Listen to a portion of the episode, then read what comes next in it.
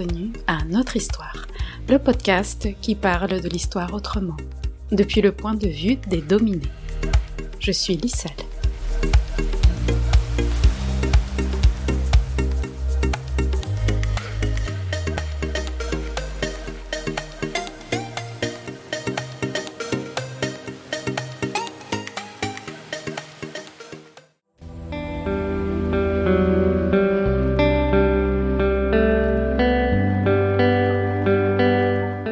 Épisode 42 La césarienne, un confort pour qui?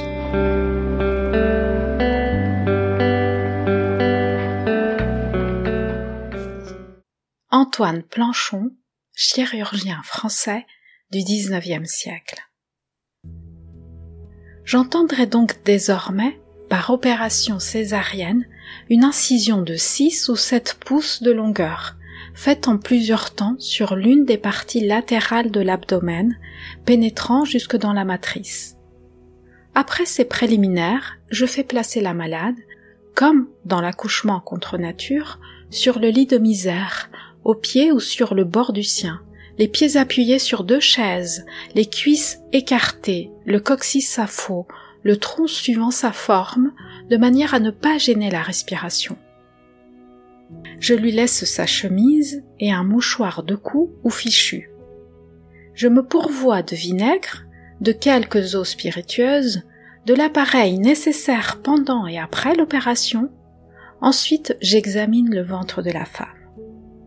Si les os ne sont pas écoulés, le premier aide quitte pour un instant sa position pour me permettre de percer avec le doigt les membranes du vagin. Si elles sont hautes, je me sers d'une spatule. Cette précaution est absolument nécessaire afin d'éviter l'inondation du ventre lors de l'opération. Il n'est pas besoin de dire que de semblables précautions sont inutiles sur la femme morte. Antoine Planchon, traité complet de l'opération césarienne, Paris 1801.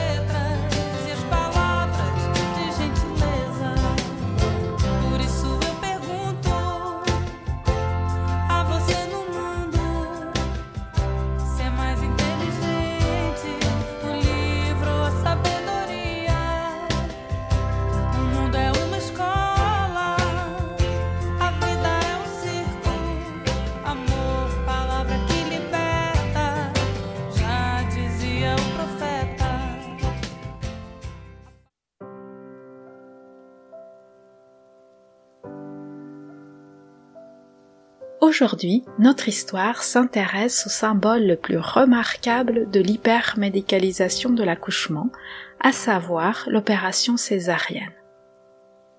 Celle-ci est une intervention chirurgicale inventée en Europe et qui permet d'extraire un enfant du ventre de sa mère par une coupure au niveau de l'abdomen et de l'utérus. Bien qu'elle soit connue depuis des siècles, la césarienne n'est devenue une alternative à la naissance naturelle que depuis les années 1970. Aux États-Unis, son taux y était alors de 5%. Et dans le monde, 20 ans plus tard, en 1990, moins de 7% des accouchements se faisaient par césarienne. La grande transformation se produit donc en quelques décennies. Ainsi, entre 2000 et 2015, le taux de naissance par césarienne mondiale a presque doublé pour atteindre une naissance sur cinq. Pourquoi s'intéresser à cette histoire? Parce que derrière l'image d'une technique progressiste et alliée des femmes se cache une réalité plus complexe, rarement abordée dans la recherche et dans les médias. Tout d'abord, la césarienne bouleverse totalement les formes naturelles de la naissance, ce qui a des effets concrets pour les femmes, les bébés et les rapports entre les deux et leur entourage. D'autre part parce que, à travers l'histoire de la césarienne, on peut voir comment la médecine occidentale moderne a pris le pouvoir sur les autres formes de mettre au monde en imposant des logiques capitalistes, racistes et patriarcales. En ce sens, la césarienne est plus qu'une avancée technologique. Elle est une technique de discipline du corps des femmes et des bébés que le penseur Michel Foucault appelle un biopouvoir c'est-à-dire un pouvoir qui s'exerce sur la vie des personnes. Pour éviter tout malentendu, cet épisode ne s'attaque pas à l'opération césarienne en tant que telle, et encore moins aux femmes qui y ont recours. On n'envisage pas ici la césarienne comme un choix individuel, mais avant tout comme un symptôme de l'hypermédicalisation de la naissance qui infériorise et anéantit les autres formes de naissance, notamment dans les pays du Sud. Cet épisode tente d'analyser les raisons profondes de cette évolution mondiale et ses effets sociaux et politiques.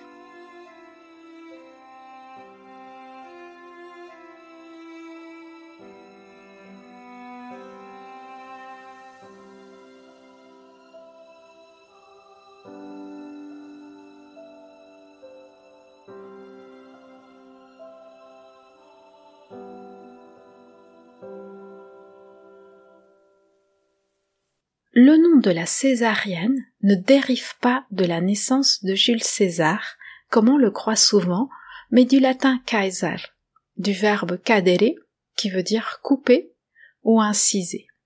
Les historiennes et historiens font remonter la césarienne à l'Antiquité. En réalité, les interventions sur les femmes enceintes n'existent pas comme nous les connaissons aujourd'hui, car avant l'avènement de la science moderne au XIXe siècle, la césarienne est rarissime et presque toujours associée à une action surnaturelle. Dans les traditions égyptiennes, hébraïques, hindoues et perses, ce sont les héros et les princes qui naissent de cette manière. On intervient parfois pour sortir le fœtus lorsque la femme est morte. Dans la plupart des pays, jusqu'au début du XIXe siècle, les opérations césariennes sont donc post-mortem. En revanche, intervenir sur une femme vivante constitue un sacrilège, une violation du sacré. Cela s'explique parce que l'incision de la matrice des femmes enceintes équivaut à les tuer. En effet, jusqu'au milieu du XXe siècle, la césarienne se concluait presque toujours par la mort de la femme enceinte. À Paris, l'un des foyers de développement de l'obstétrique, pas une seule femme n'a survécu à la césarienne entre 1787 et 1876. La mortalité maternelle en lien avec la césarienne reste très importante jusqu'aux années 1980. Une étude suédoise portant sur les années 1973-1979 montre que la mortalité maternelle était 13 fois plus élevée par césarienne que pour l'accouchement par voie basse. On omet souvent de dire, lorsqu'on fait l'histoire de la médecine, que la réduction de la mortalité liée aux césariennes est le résultat de décennies d'expérimentation sur le corps des femmes tous les outils médicaux tels que le forceps, le spéculum et les produits chimiques ont été testés sur des femmes et notamment les plus vulnérables par leur niveau social. Au début, la césarienne est une opération extrêmement dangereuse, notamment par ses risques d'hémorragie et d'infection. Le médecin italien Eduardo Porro croit trouver la solution en 1876 en terminant la césarienne par une ablation de l'utérus. En d'autres termes, après une césarienne, les femmes devenaient stériles. Un autre problème de la césarienne est celui de suturer la plaie utérine. Les médecins ne savent pas coudre cette plaie sans qu'elle s'infecte ou se déchire à nouveau. Entre 1769 et le début du XXe siècle, ils font différentes tentatives qui échouent pour la plupart. On ne connaît pas le nombre exact de femmes dont les corps ont servi de laboratoire au perfectionnement de la technique opératoire de la césarienne. Ce que l'on sait, c'est qu'il faut attendre l'optimisation des antibiotiques au milieu du XXe siècle pour rompre la spirale mortelle des infections utérines. En plus de tout cela, il y a la question de la douleur. Avant la mise au point de techniques spécifiques d'anesthésie, les médecins droguent les femmes. Dans la deuxième moitié du XIXe siècle, ils utilisent l'éther, le chloroforme, la morphine, voire la cocaïne durant les accouchements. À partir de la fin du XIXe siècle, les médecins commencent à tester l'injection de barbiturique qui endorment totalement les patientes. Mais les effets de ces drogues provoquent souvent l'ivresse des patientes, voire le délire ou le coma. L'anesthésie péridurale, inventée en 1921, passe par plusieurs décennies d'expérimentation. Pour la doser correctement et ne pas endormir complètement les femmes, il a fallu tester le produit. D'abord de la cocaïne et ensuite ses dérivés sur les femmes enceintes.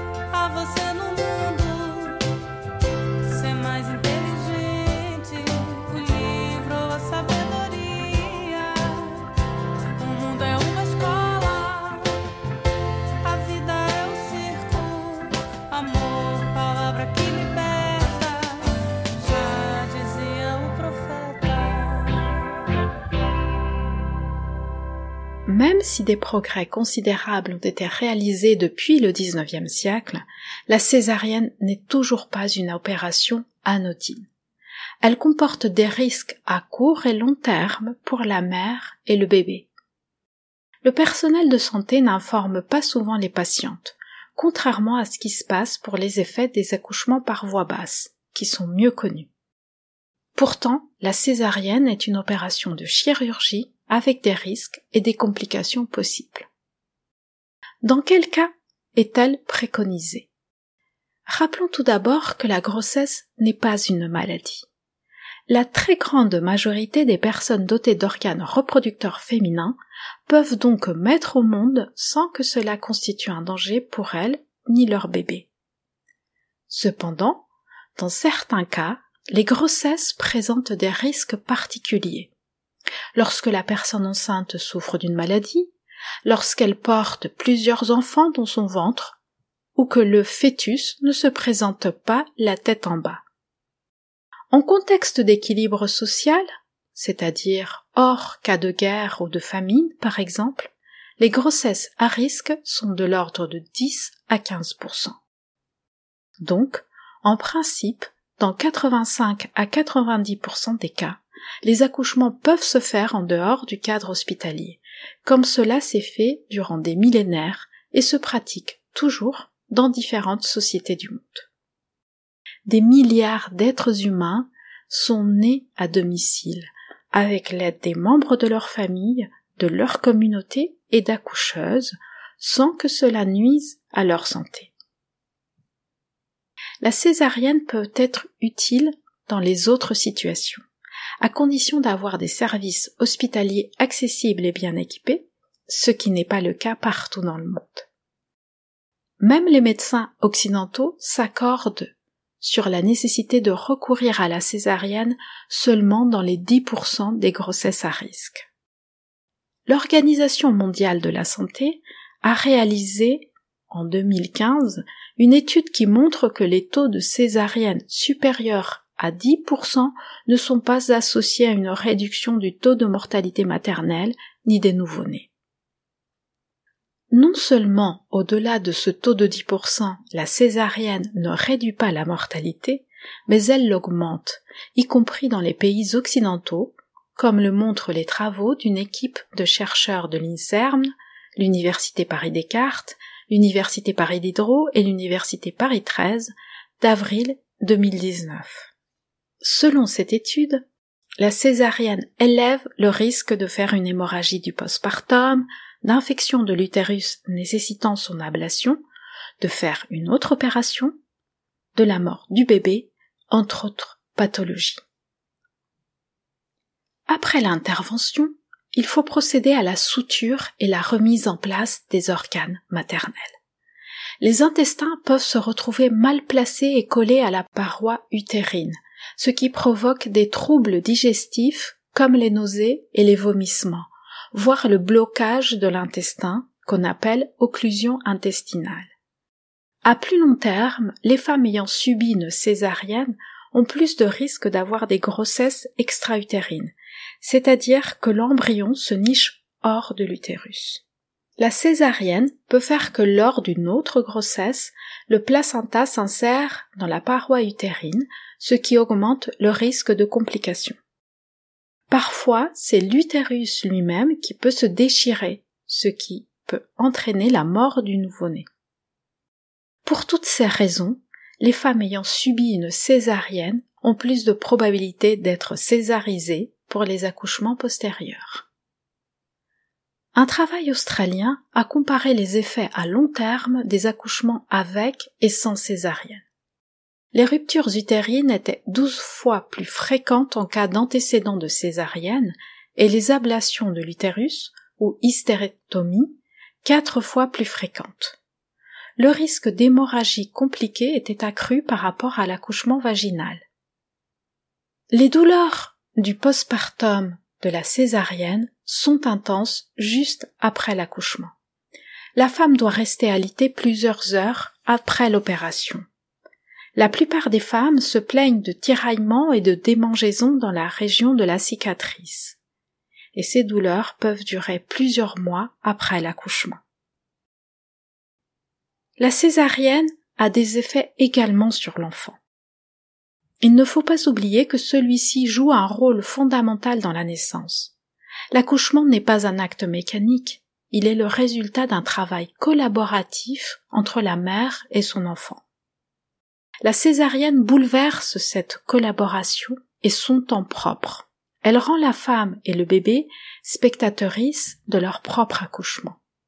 La rupture avec le temps naturel de la naissance a des effets sur la rencontre et l'attachement au sein de cette diade. Lors de la césarienne, l'enfant est privé de sa capacité d'action et devient un objet manipulé par le personnel de santé. À ceci s'ajoute le fait que la césarienne impose la séparation de la mère et de son bébé, car elle doit être recousue et subir des soins sous anesthésie, ce qui l'empêche d'accueillir librement et paisiblement son enfant. Plusieurs travaux scientifiques montrent le lien entre la césarienne et diverses maladies chez l'enfant, telles que l'obésité, les allergies et les maladies inflammatoires du système digestif. Ces phénomènes s'expliquent par plusieurs raisons. La principale est que la césarienne anéantit le mécanisme naturel de la naissance. Le travail d'accouchement naturel pousse le bébé à faire l'effort de naître. Lors de sa traversée entre l'utérus et le vagin, il ingère des milliards de bactéries présentes dans la matrice de sa mère. Ce contact avec ce que les scientifiques appellent le microbiote intestinal permet à l'enfant de construire sa flore intestinale qui le protège contre les agressions et les virus présents dans l'environnement maternel. La césarienne empêche à jamais le nourrisson de faire ce bain de bactéries, ce qui le rend plus vulnérable à des pathologies plus ou moins bénignes que les enfants nés par voie basse. Le risque de morbidité respiratoire du nouveau-né est plus élevé pour l'accouchement par césarienne que pour l'accouchement vaginal. En plus de cela, des études indiquent que l'accouchement par césarienne est associé à un risque accru d'asthme dans la petite enfance. C'est pourquoi l'Organisation mondiale de la santé préconise la césarienne seulement en dernier recours. Déclaration de l'OMS sur les césariennes 2014 Depuis 1985, la communauté internationale de la santé considère que le taux de césarienne idéal se situe entre 10% et 15%. Depuis cette époque, l'accouchement par césarienne est de plus en plus fréquemment réalisé aussi bien dans les pays développés que dans les pays en développement. Lorsqu'elle est médicalement justifiée, la césarienne peut prévenir efficacement la mortalité et la morbidité maternelle et périnatale. Toutefois, aucune donnée ne montre que l'accouchement par césarienne est un effet bénéfique chez la femme ou le nourrisson lorsqu'il n'est pas nécessaire. Comme toute intervention chirurgicale, la césarienne est associée à des risques à court et à long terme pouvant perdurer plusieurs années après l'accouchement et affecter la santé de la femme et de son enfant, ainsi que les grossesses ultérieures. Ces risques sont accrus chez les femmes ayant un accès limité à des soins obstétricaux complets.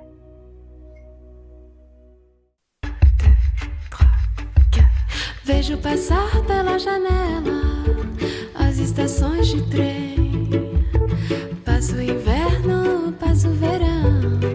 Quando você vem, vejo a lua e as estrelas. E vejo o sol também. Mim passam tantas pessoas. Sem você não sou ninguém. Preciso de você pra respirar. Preciso de você pra mergulhar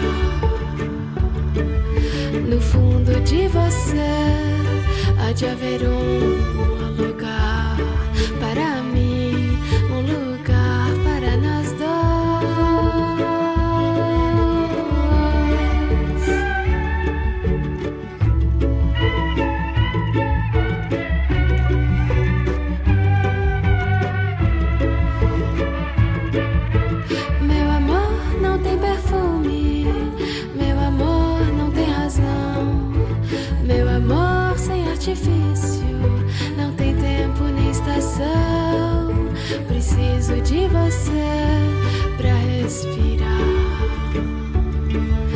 Preciso de você pra mergulhar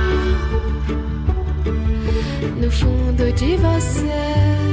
Há de haver um lugar para mim, um lugar para nós dois.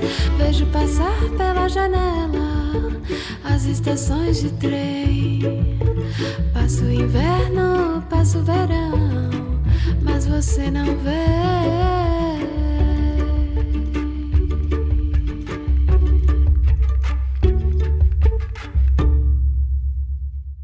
L'élévation du nombre de césariennes concerne presque tous les pays du monde, à commencer par les occidentaux. L'augmentation des opérations césariennes est assez récente. Elle remonte aux années 1970. Aux États-Unis, le taux d'intervention était de 5% en 1970 et il se situe à plus de 32% aujourd'hui, soit une multiplication par plus de 6. On observe une évolution semblable dans les autres pays occidentaux. En France, le taux de césarienne a plus que doublé entre 1970 et 1981 pour se stabiliser autour de 20% aujourd'hui. D'une manière générale, les taux de césarienne des pays occidentaux ne dépassent pas le tiers des accouchements.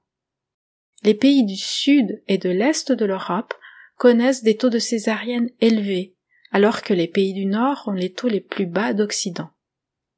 Ils se situent autour de 15% pour la Norvège, l'Islande, les Pays-Bas, la Suède et la Finlande. En revanche, l'explosion des césariennes est vertigineuse dans les pays du sud global, à tel point que l'OMS parle d'une épidémie de césariennes, comme on l'entend dans cette note d'Euronews de 2018. Y a-t-il une épidémie de césarienne dans le monde Encore un panel international de gynécologues Oui, dans une étude réalisée par une douzaine de gynécologues et publiée dans la revue scientifique médicale britannique The Lancet, les chiffres sont sans appel. Seulement 10 à 15% des césariennes pratiquées chaque année sont absolument et médicalement nécessaires. Le nombre de naissances par césarienne a quasiment doublé dans le monde en 15 ans, passant de 16 millions à près de 30 millions, soit plus de 21% du total des naissances. 6,2 millions sont jugées inutiles et la moitié de celles-ci sont pratiquées au Brésil et en Chine. Là-bas, plus de 40% des patientes accouchent donc par césarienne, ainsi qu'en Égypte, en Iran, en Turquie, au Venezuela. Au total, une quinzaine de pays battent tous les records. Les gynécologues ne s'expliquent pas vraiment ces taux vertigineux. Ils avancent toutefois un lien avec le niveau de revenus et d'éducation des femmes. Plus on est riche et éduqué, plus on accoucherait par césarienne dans cette quinzaine de pays. L'étude constate ainsi des disparités écrasantes. À noter qu'en France, le taux de césarienne tourne autour de 20% et reste stable depuis 2010.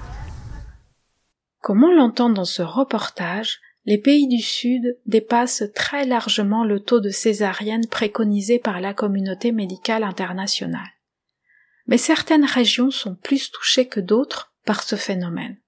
L'Amérique du Sud est la région qui a le taux de césarienne le plus élevé au monde, autour de 45%. Dans trois pays latino-américains, plus de la moitié des bébés naissent par césarienne. Il s'agit de la République dominicaine, pays au taux le plus haut du monde, 58%, du Brésil, avec 55%, et du Venezuela, avec plus de 52%.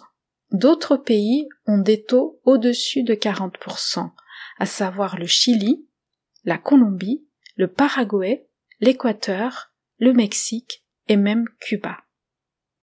Certains pays du Moyen-Orient connaissent aussi des taux très élevés.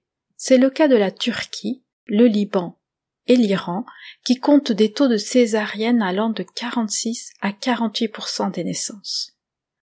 En Asie du Sud, les césariennes ont explosé entre 2000 et 2015, avec une moyenne de 6% d'augmentation par an. Et même en Afrique, les changements sont assez rapides. Dans les années 90, le taux de naissance par césarienne était de l'ordre de 1% dans la plupart des pays d'Afrique centrale et d'Afrique de l'Ouest. Et ce taux est resté stable durant une décennie, avant de commencer à augmenter dans les années 2000. Ainsi, au Mali, le taux est passé de 1,7% en 2006 à 2,9% six ans plus tard. Au Burkina, de 0,7 à 3,7% et au Sénégal, de 3,5% à 5,3%. Vejo passar pela janela as estações de trem.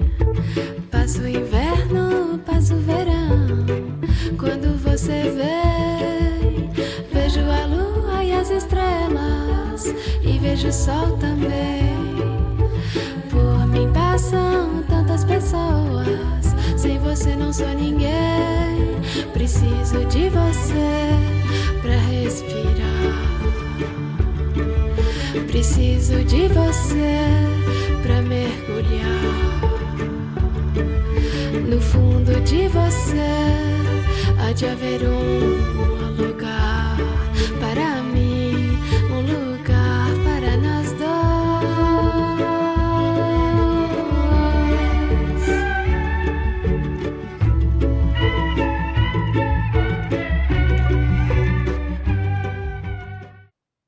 l'évolution mondiale qui vient d'être décrite, l'explosion des césariennes ne peut pas être analysée comme un choix individuel des femmes.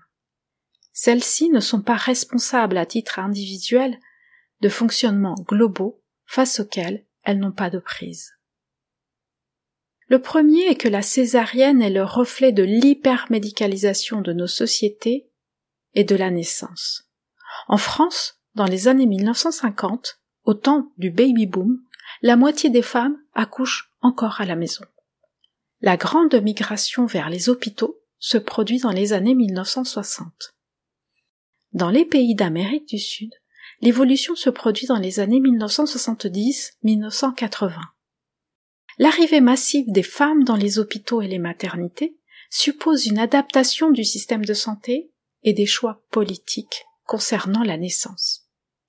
Ainsi, l'accouchement hospitalier suppose une naissance en ville, ce qui veut dire des trajets parfois très longs pour arriver à la maternité, ce qui augmente les risques pour les femmes enceintes et leurs bébés. En ce sens, la naissance hospitalière ne peut pas être détachée des évolutions du capitalisme et du patriarcat. Celle-ci concerne la productivité et la réduction des coûts pour le bénéfice de certains. Un plateau technique, c'est-à-dire une salle de naissance équipée d'appareils très coûteux et sophistiqués, doit être rationalisé et rentabilisé. On ne peut pas recevoir plus de femmes que de lits ni la laisser vide des jours et des jours. Dans une logique capitaliste, il est mieux d'organiser l'accueil, ce qui veut dire faire vite et de manière rentable. Or, ce fonctionnement est tout à fait antinomique avec le temps de la naissance, car pour mettre au monde, les femmes ont besoin de sécurité pour déclencher le processus d'accouchement. Celui-ci peut durer de quelques minutes à plusieurs jours.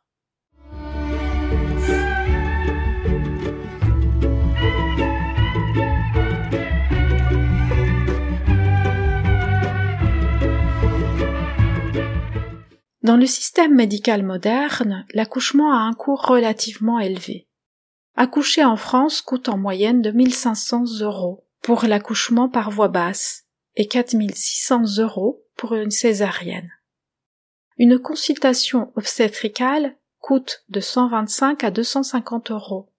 Les tests de dépistage environ 500 euros et une échographie de 150 à 300 euros. Au Mexique, où le salaire minimum est de 250 euros par mois, le forfait pour un accouchement naturel est de plus de 1000 euros, alors que la césarienne coûte plus de 1600 euros avec trois nuits à l'hôpital. Ces prix s'expliquent par la technicisation qui accompagne la prise en charge de la naissance, qu'il faut le répéter, n'est pas une pathologie. L'équipement comme le bloc opératoire ou l'imagerie médicales ont un coût qui dépend de l'industrie médicale, qui propose des machines de plus en plus complexes, mais aussi de plus en plus chères, surtout pour les pays qui ne les produisent pas et doivent les importer. Il en va de même pour les produits chimiques intervenant dans l'anesthésie péridurale par exemple, qui sont commercialisés par les grands laboratoires mondiaux. Ainsi, le Naropen, qui est le produit le plus utilisé en France pour la péridurale, est fabriqué par le laboratoire AstraZeneca qui en fixe le prix. La production de Naropen est extrêmement rentable pour ce laboratoire puisqu'en France, plus de 80% des femmes accouchent sous péridurale contre 4% en 1980.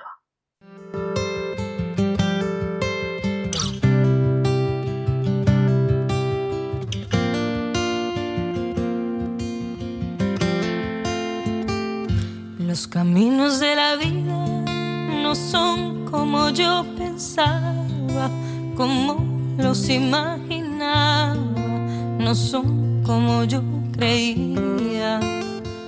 Los caminos de la vida son muy difícil de andarlos, difícil de imaginarlos y no encuentro la salida. Yo pensaba que la vida era distinta cuando estaba chiquitica. Yo creía que las cosas eran fácil como ayer. Que mi viejecita buena se esmeraba por darme todo lo que necesitaba y hoy me doy cuenta que tanto así no es.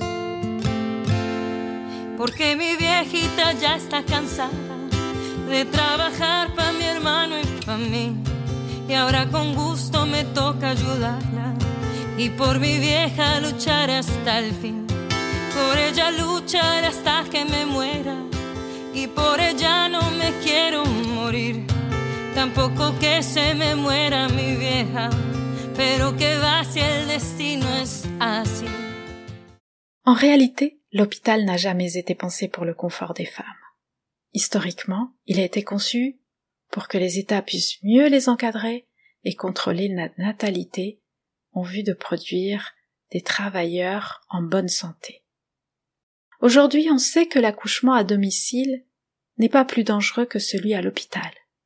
Pourtant, depuis le XIXe siècle, les États occidentaux ont chassé et traqué les accoucheuses traditionnelles, au point de les faire disparaître dans beaucoup de pays. En France, des barrières administratives font qu'il est presque impossible d'accoucher à domicile. Au Mexique, où le taux de césarienne est quatre fois supérieur aux préconisations de l'Organisation mondiale de la santé, les accoucheuses traditionnelles sont en train de disparaître par la pression étatique. Vous pouvez écouter leurs témoignages dans l'épisode 30 de notre histoire. Les études sociologiques sur les césariennes révèlent qu'il existe un plus fort pourcentage de césariennes en fonction de l'origine raciale et ethnique des accouchés. Différentes études états-uniennes montrent que le taux de césarienne est plus élevé chez les femmes noires que chez les blanches. 35% pour les femmes noires contre 30% pour les blanches. En France, la chercheuse Priscille Sauvegrain observe le même phénomène concernant les africaines en Île-de-France. Cela vient notamment de l'idée que le bassin des femmes noires est plus étroit que celui des femmes blanches. De plus, en France, la césarienne n'est pas un indicateur d'un niveau social élevé, et elle reste associée à une complication. En revanche, au Brésil, la césarienne a la préférence des classes sociales dominantes qui boudent le système de santé publique et se soignent dans des cliniques privées. Accoucher à l'occidental, dans un plateau technique le plus moderne possible et avec la présence d'un obstétricien, est devenu le nec plus ultra de la naissance pour les élites brésiliennes et plus largement sud-américaines. La césarienne y est synonyme de modernité et de distinction par rapport aux classes populaires, surtout noires ou autochtones, qui accouchent à l'hôpital public. Dans le privé, en effet, près de 90% des accouchements se font par césarienne. Comme plus de la moitié des bébés brésiliens, le petit Raphaël est né par césarienne. À la naissance de son fils il y a un an, Paola a fait le choix d'accoucher par voie chirurgicale. Une pratique très répandue au Brésil. Dans la famille de Paola, toutes les femmes ont opté pour la césarienne. Pour ne pas sentir la douleur ou diminuer la question de la douleur. Pouvoir programmer l'accouchement, choisir la date de la naissance et ainsi permettre à ma famille d'être présente. Avec un taux de 56% de césariennes, le Brésil est champion dans ce domaine. Or, l'Organisme mondial de la santé recommande de ne pas dépasser les 15%. C'est surtout dans les maternités privées qu'elle est devenue quasi systématique, car du côté des médecins aussi, beaucoup préfèrent ce processus plus rapide et plus prévisible. Il y a des médecins qui n'ont pas assez de disponibilité pour s'occuper de toutes les femmes qui accouchent dans une période de temps si longue. Pourtant, la césarienne n'est pas sans risque. Pratiquée souvent avant les premières contractions, elle peut entraîner des problèmes respiratoires chez l'enfant. Le recours à la chirurgie devrait être réservé aux accouchements difficiles, c'est ce qu'estime le ministre de la Santé, qui parle d'une véritable épidémie. Ce nombre excessif de césariennes est devenu dans notre pays un véritable problème de santé publique. Nous devons valoriser à nouveau l'accouchement naturel. Dans cet hôpital, le gouvernement mène donc un projet pilote pour favoriser les naissances naturelles. Pour donner le temps à l'accouchement, le personnel sera mieux formé et des lits supplémentaires sont prévus pour accueillir plus longtemps les patientes. Du côté des futures mamans, l'accent est mis sur l'information. Au début de la grossesse, la grande majorité des femmes souhaitent accoucher naturellement, mais la peur de la douleur, de séquelles physiques ou celle d'être prise en charge par un médecin inconnu les font souvent changer d'avis. À partir du moment où elle est orientée, informée, que la femme sait que la douleur peut être quelque chose de positif pour son corps et pour le bébé, elle cesse d'avoir ses préoccupations.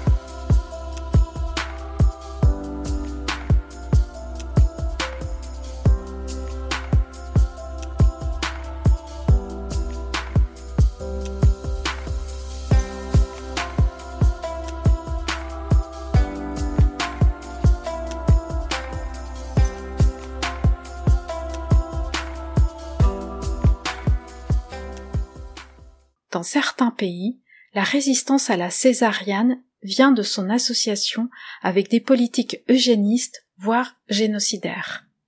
C'est le cas des stérilisations sans consentement à Porto Rico dans les années 1970-1980, au Canada ou au Pérou par exemple. Dans ce dernier pays, où plus de 300 000 femmes autochtones ont été stérilisées sans leur consentement entre 1990 et 2000, le personnel de santé a profité dans beaucoup de cas des césariennes pour ligaturer les trompes des femmes. C'est ce qui est arrivé à Nilda Rojas Martinez, femme Shipibo Konubo, un peuple amazonien. En 1999, elle a dû être hospitalisée pour hypertension et a subi une césarienne, suivie d'une ligature des trompes, comme elle le raconte dans ce reportage.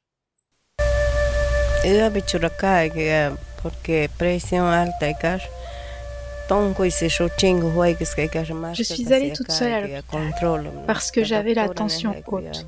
Je sentais quelque chose dans la poitrine, que j'allais convulsionner ou accoucher. La doctoresse m'a dit que je devais rester car la tension était haute et qu'il fallait m'opérer. Il était 7 heures du soir et on m'a dit que je devais entrer en urgence dans le bloc opératoire.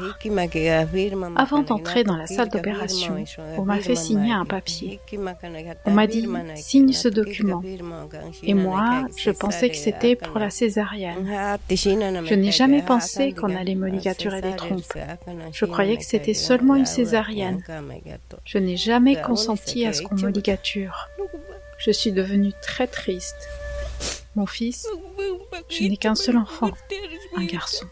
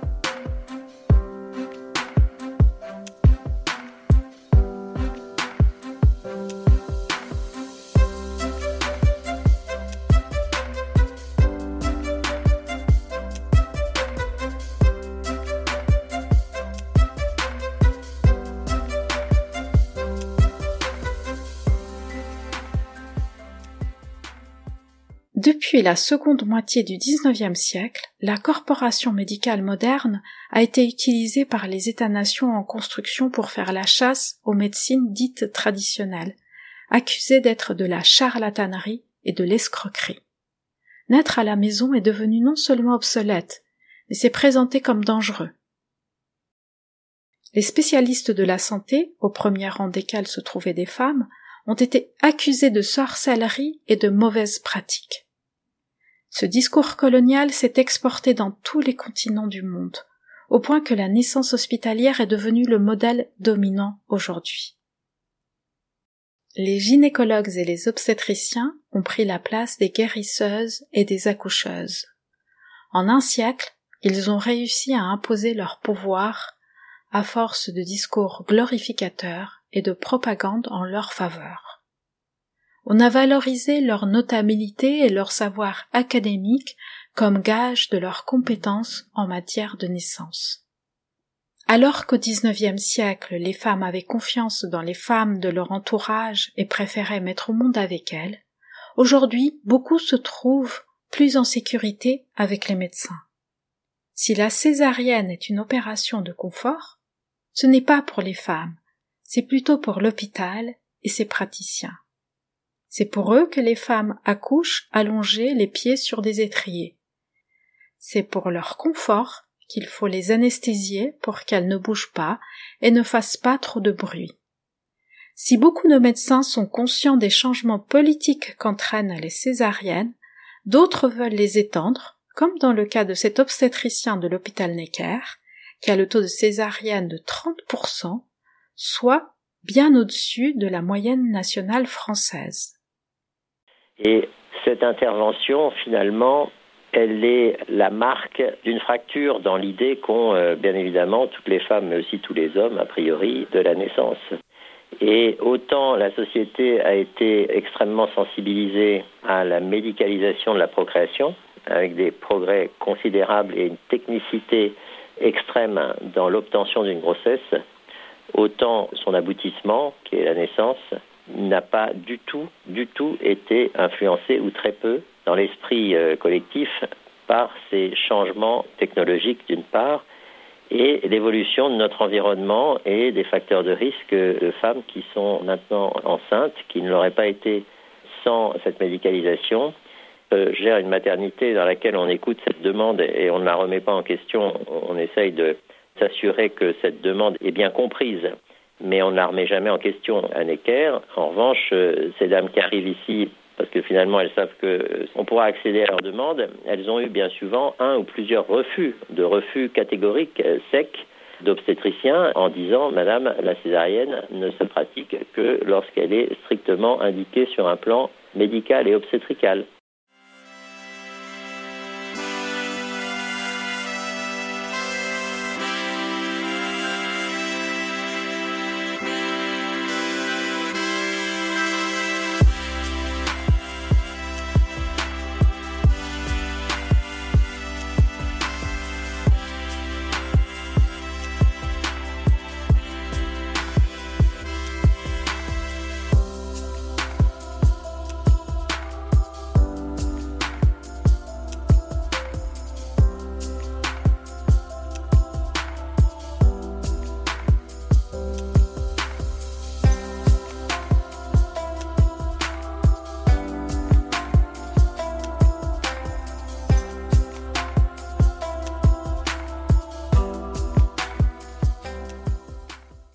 La plus grande différence entre le modèle de naissance dit traditionnel et celui de la médecine moderne occidentale est que ce dernier réduit, voire annihile le pouvoir des femmes en les rendant passives lors de leur accouchement. Alors que les guérisseuses traditionnelles accompagnent les femmes et les bébés dans leur travail de naissance, les médecins occidentaux accouchent les femmes. Les femmes qui ont accouchés dans des conditions de sécurité et soutenus par leur entourage, savent que la naissance est un espace d'empouvoirment, d'empuissancement féminin. La naissance est un moment révolutionnaire. Il permet la révolution, c'est-à-dire le renouvellement du cycle de la vie, la connexion entre la mère et son enfant, mais aussi entre eux et leur communauté, leurs ancêtres. C'est un espace du collectif qui place la femme au centre du système. En revanche, le modèle de l'accouchement hospitalier isole les femmes. Aucune maternité n'accepte la famille en dehors du conjoint de la personne qui accouche. Et dès qu'il y a la moindre opportunité, on isole totalement les femmes et les bébés, comme ce fut le cas durant la pandémie de Covid-19. La conséquence de cette évolution est que les femmes ont perdu leur confiance en elles.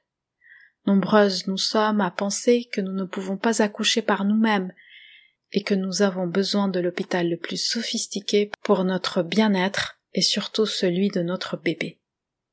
La médecine occidentale moderne a réussi en un siècle à faire que, tout en disant que la grossesse n'est pas une maladie, faire croire aux femmes qu'elles sont des malades en puissance.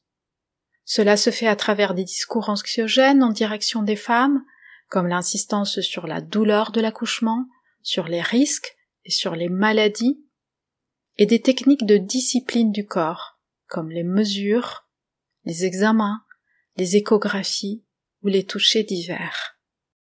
Ce dispositif a pour effet d'apprendre aux femmes à obéir et à intérioriser leur incapacité à mettre au monde. Ceci est très bien résumé dans cet extrait d'un podcast sur la maternité. Comme ce médecin m'avait dit, écoutez, là vous restez euh, couché, je vous revois euh, dans un mois et demi. J'avais aussi d'autres examens à faire, euh, je devais aller faire une écho, parce que c'était quand même inquiétant tous ces trucs. Donc je devais aller faire une écho cardiaque in utero de mon bébé, toujours pour vérifier si mon bébé avait pas de malformation suite à la clarté nucale. Donc j'avais ça, en plus je devais me reposer, en plus je devais... Enfin, donc j'étais toutes les semaines, limite tous les dix jours, j'étais chez le médecin. Du coup, euh, je ne vivais que pour mes rendez-vous médicaux, bah en fait. Euh, uniquement dans ma tête, la voix basse avait comme inconvénient de me faire confiance, enfin de, faire confiance à mon corps, en fait. De me dire que euh, j'entends souvent le corps des femmes sait faire. Mm. Et fait pour ça, entre guillemets, et sait faire. Ouais. Mais moi, pas du tout. J'entendais ça et je me, je me sentais. Je pouvais pas être plus loin de cette vérité-là. Mais c'était l'opposé de ce que de la sensation que j'avais dans mon corps enceinte. Mais c'est pas qu'il savait pas, c'est qu'il pouvait pas. C'était impossible qu'il sache en fait. C'était impossible que mon corps sache faire ça. Euh, là, au vu de ce qu'on avait eu comme comme euh, comme alerte et, euh, et que j'étais encore un peu comme ça, à marcher sur des œufs de la grossesse, je savais. Enfin, j'en étais sûr que non, c'était impossible pour moi une voix, enfin, une voix basse, ce ne serait qu'une catastrophe supplémentaire, mmh. ne serait que quelque chose qui allait mal se passer. Et j'avais cette image de me dire, la césarienne, en fait, de me dire, le médical va encore me sauver. C'est-à-dire que on va me donner un rendez-vous, je vais me préparer, je vais y aller, tout le monde va savoir ce qu'il a à faire, on ne sera pas dans l'urgence, je vais avoir 15 personnes autour de moi, plus médicalisées, tu meurs. Vejo passar pela janela as estações de trem. Passo inverno, passo verão. Quando você vem, vejo a lua e as estrelas e vejo o sol também. Por mim passam tantas pessoas, sem você não sou ninguém. Preciso de você pra respirar. Preciso de você pra mergulhar no fundo de você. Há de haver um lugar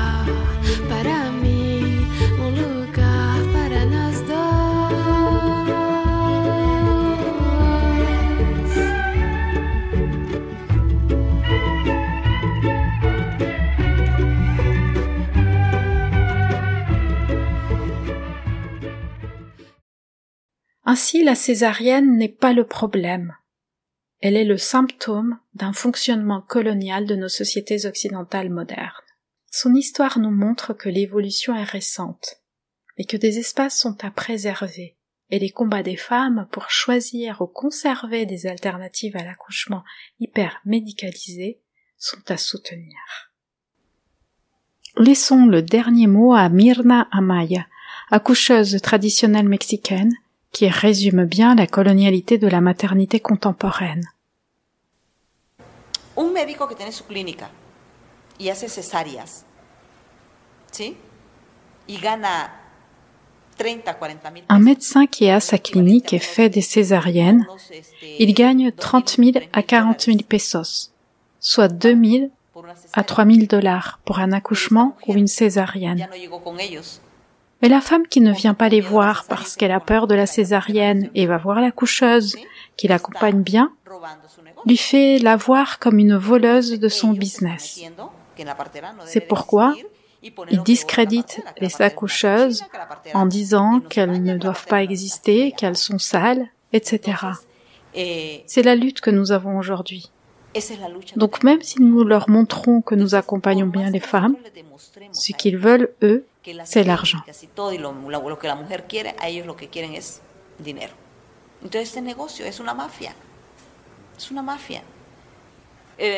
On lave le cerveau des femmes pour qu'elles aillent directement vers la césarienne ou à l'hôpital. Et à l'hôpital, si on ne leur fait pas une césarienne, on leur fait une épisiotomie. Et de toute façon, leur corps est lésé. Et les médecins le savent très bien.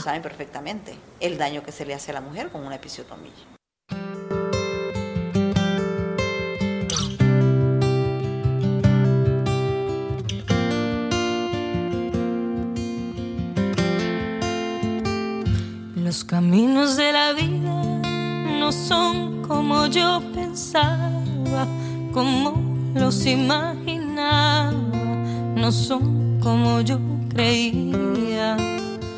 Los caminos de la vida son muy difícil de andarlos, difícil de imaginarlos y no encuentro la salida.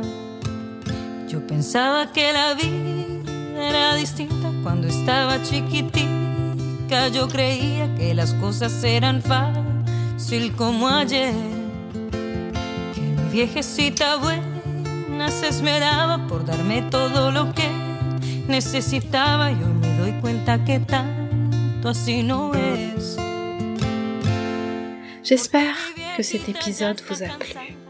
Si tel est le cas, je vous invite à le partager, car le savoir est un outil d'émancipation. Vous trouverez les références citées dans le descriptif de l'épisode. Vous pouvez également me contacter via les pages Facebook et Instagram de notre histoire. À bientôt. Pero que va si el destino es así. Los caminos de la vida no son como yo pensaba, como los imaginaba, no son como yo caminos de la vida son muy